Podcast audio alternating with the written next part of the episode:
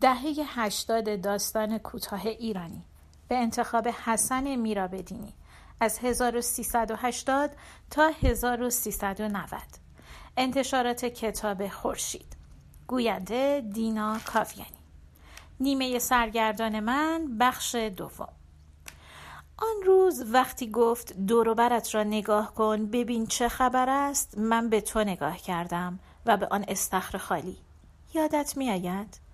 گفتی خب راست می‌گوید زندگی که فقط خواندن و نوشتن نیست. اصلا نمی‌خواستم چیزی بگویم. چی داشتم بگویم؟ نگاه کردم به استخر. خالی بود و خشک. نگاه کردم به تو. داشتی با آن انگشت های باریک و بلند پسته ها را قل می‌دادی از این طرف به آن طرف.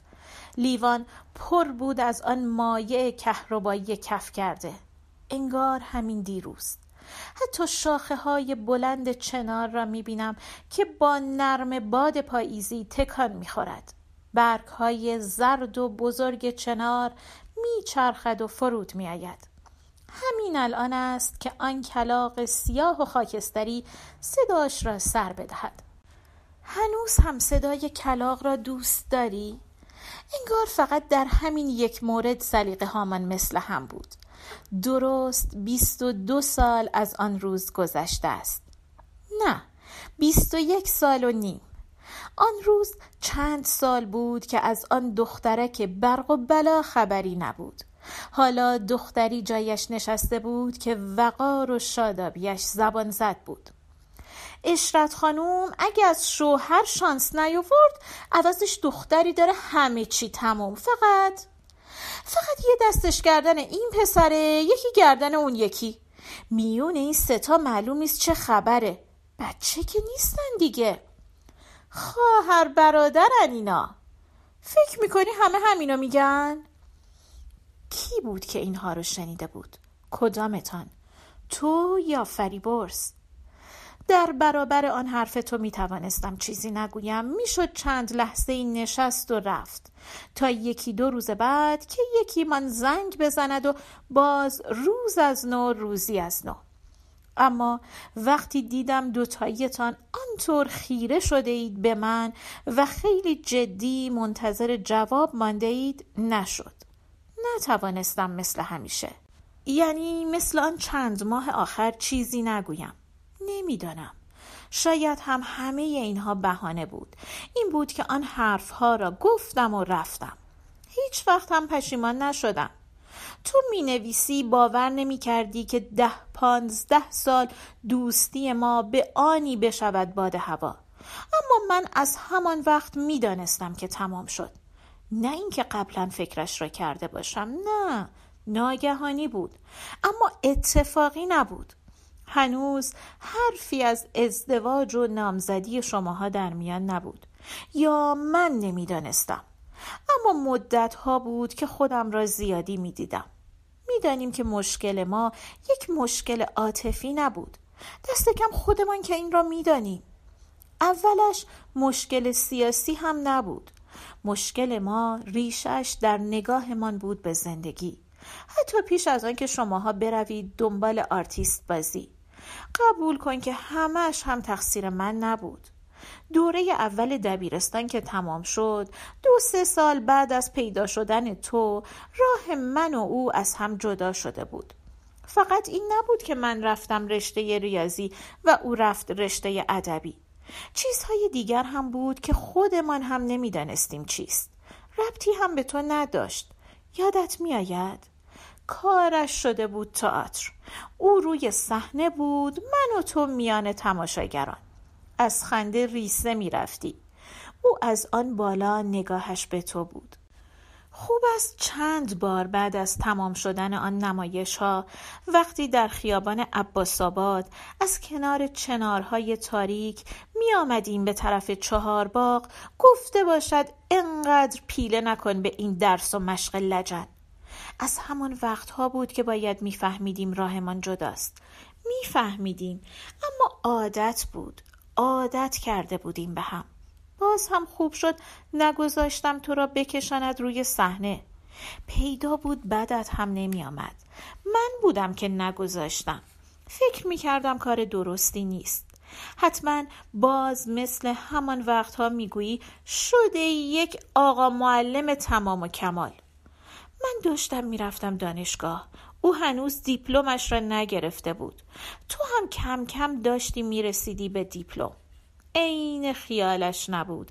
فکر و ذکرش شده بود تئاتر و باشگاه. می‌گفتم پینگ پونگ می‌گفت بسکتبال. من و تو می‌رفتیم سر میز پینگ پونگ. تا او خیس عرق نمی آمد بازیمان ادامه داشت. می‌دانستی فقط برای تو بود که میآمدم باشگاه. اما تماشای آن نمایش ها را به خاطر او بود که می آمدم. وقتی می دیدم همه می نشینند و او را تماشا می کنند و از شیرین کاری هایش ریسه می روند لذت می بردم. یک طوری خودم را در گل کردن او سهیم می دیدم انگار. هنوز نمی‌دانستیم راهمان جدا شده هنوز پاره تن من بود آن روزها می گفتم نیمه دیگر من یادت می آید میخندیدی و می‌گفتی شما دوتا رو باید قاطی کرد و یه آدم حسابی ازتون در آورد همانطور که سیبیل تازه درآمدش را روی لبها میخواباند می‌گفت دیگه چه خانم خانوما؟ دیگه حالا باید از ما دوتا یه آدم حسابی در آورد تو قشقش میخندیدی و همه برمیگشتند نگاه می‌کردند. چقدر آن روزها میخندیدی؟ من سال هاست که دیگر آنطور نخندیدم. تو چی؟ تازه اول راه بود. هنوز بازیتان جدی نشده بود. همین بود که نمایش ها رنگ و آب سیاسی بگیرد و دیگر از آن خوشمزدگی های به قول او بینمک کاسته شود. تماشاگران هم بفهمی نفهمی عوض شده بودند. دانشجوها که پیش از آن اصلا آنجا پیدایشان نمی‌شد حالا می آمدند. از همان وقتها می‌شد فهمید. اما خیال نمی کردم دنباله دار باشد. کدام کارش دنباله داشت که این یکی باشد؟ هنوز هم فکر می کنم اگر تو دنبالش نرفته بودی این راه را هم ادامه نمی‌داد. توی بسکتبال مگر کم گل کرد یا روی صحنه تئاتر خانه جوانان؟ یادت میآید؟ حتی خوانندگیش که تو آنقدر دوست می داشتی چند ماهی گیرم یکی دو سال بیشتر دوام نداشت. بسکتبال را رها کرده بود و فقط همان روی صحنه بود. در راه پیمایی ها و کوهگردی های شما هم که من نبودم. دیگر پاک از شماها جدا افتاده بودم. همین بود که هفته یکی دو شب برویم ایران تور. آنقدر که تو و او کشته مرده آنجا بودید من نبودم. بیشتر برای دیدن شماها یا بودن با شماها بود که می آمدم. آن یک لیوانی را هم که می نوشیدم یا به قول او می زدم برای همراهی با شماها بود. راستش را بخواهی نمی‌خواستم جدا افتاده و متروک باشم. متروک را هم او می گفت این طور پیش بری میشی یه مرد متروک. قه می‌زد و می‌گفت فردا پس فرداست که خانم اموجان برود خواستگاری. اینطور وقتها لودگیش تمامی نداشت. هر دوتامان ازدواج را مسخره می کردیم اما در این راه هم او پایدار نماند و من سماجت را کشندم تا چند سال بعد. بعد هم دیگر نفهمیدم چطور شد که دوتاییتان افتادی توی آن راه و دیگر گم و گور شدید. یادم نمیآید آخرین بار کی بود که شماها را دیدم. اما یادم میآید که یک بار که بعد از چند ماه قرار شد همدیگر را ببینیم از آن خنده ها و قهقه ها دیگر خبری نبود. گفتم خب بیایید همون ایران تور. نه اونجا نه. اونجا مال شما یقه سفید است. شیر خورشیدم که نمیری. نه مدت هاست. بعد فهمیدم که خانه جوانان شیر و خورشید تعطیل شده. بیایید دانشگاه. بارقه ای از آن سرخوشی فراموش شده درخشید و خاموش شد. بی کنکور؟ نه. ما رو چه به دانشگاه؟ وعده کردیم سی و سه پل. آن طرف. طرف چهارباغ بالا. گفتم اقلا برویم تریای هتل سویت. گفت نه همونجا سر پل. همان شکل و شمایلی را داشتید که تصور می کردم اما یادم میآید آنقدر عوض شده بودید که از دور نشناختمتان. تو را که اصلا اما او خیلی عوض نشده بود.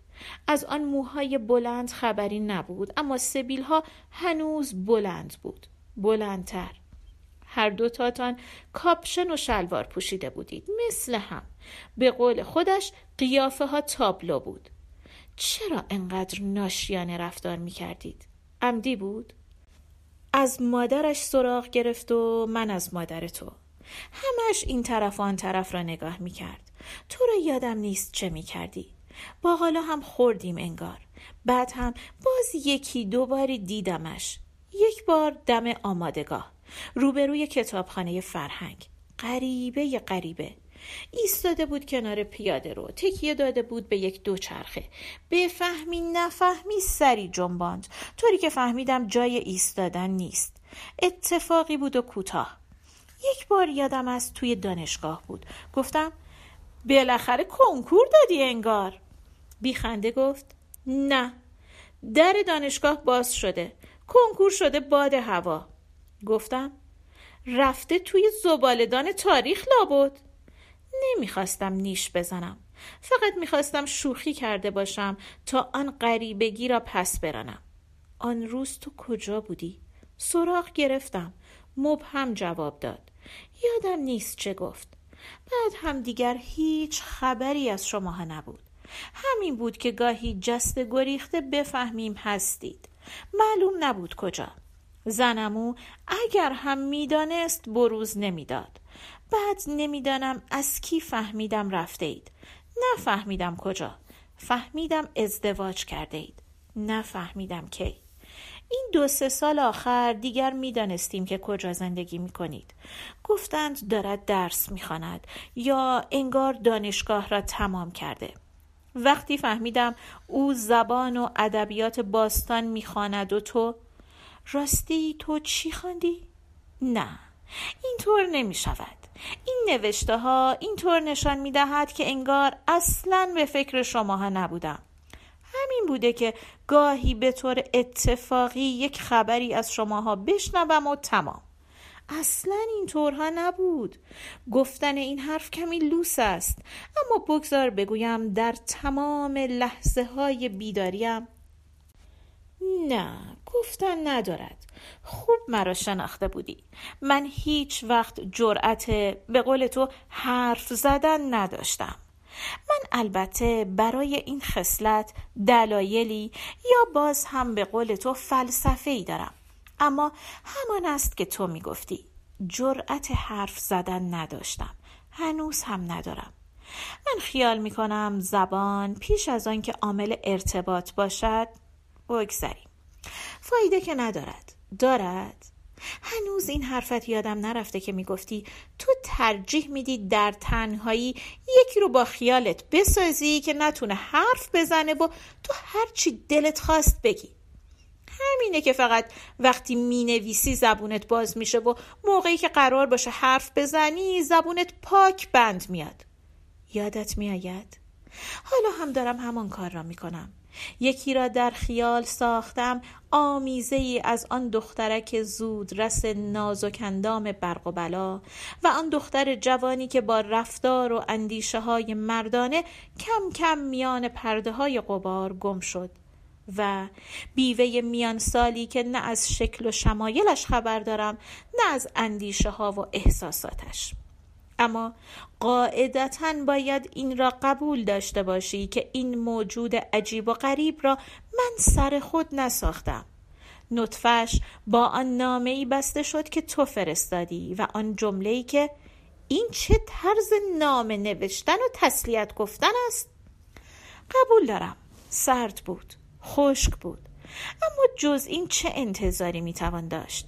بیست و دو سال بیخبری خودش یک عمر است.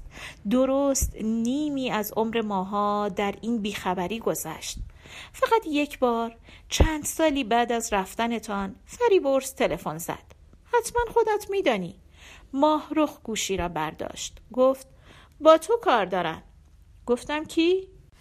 گفت نمی‌داند اما گفت به نظرم از دوستان قدیم است.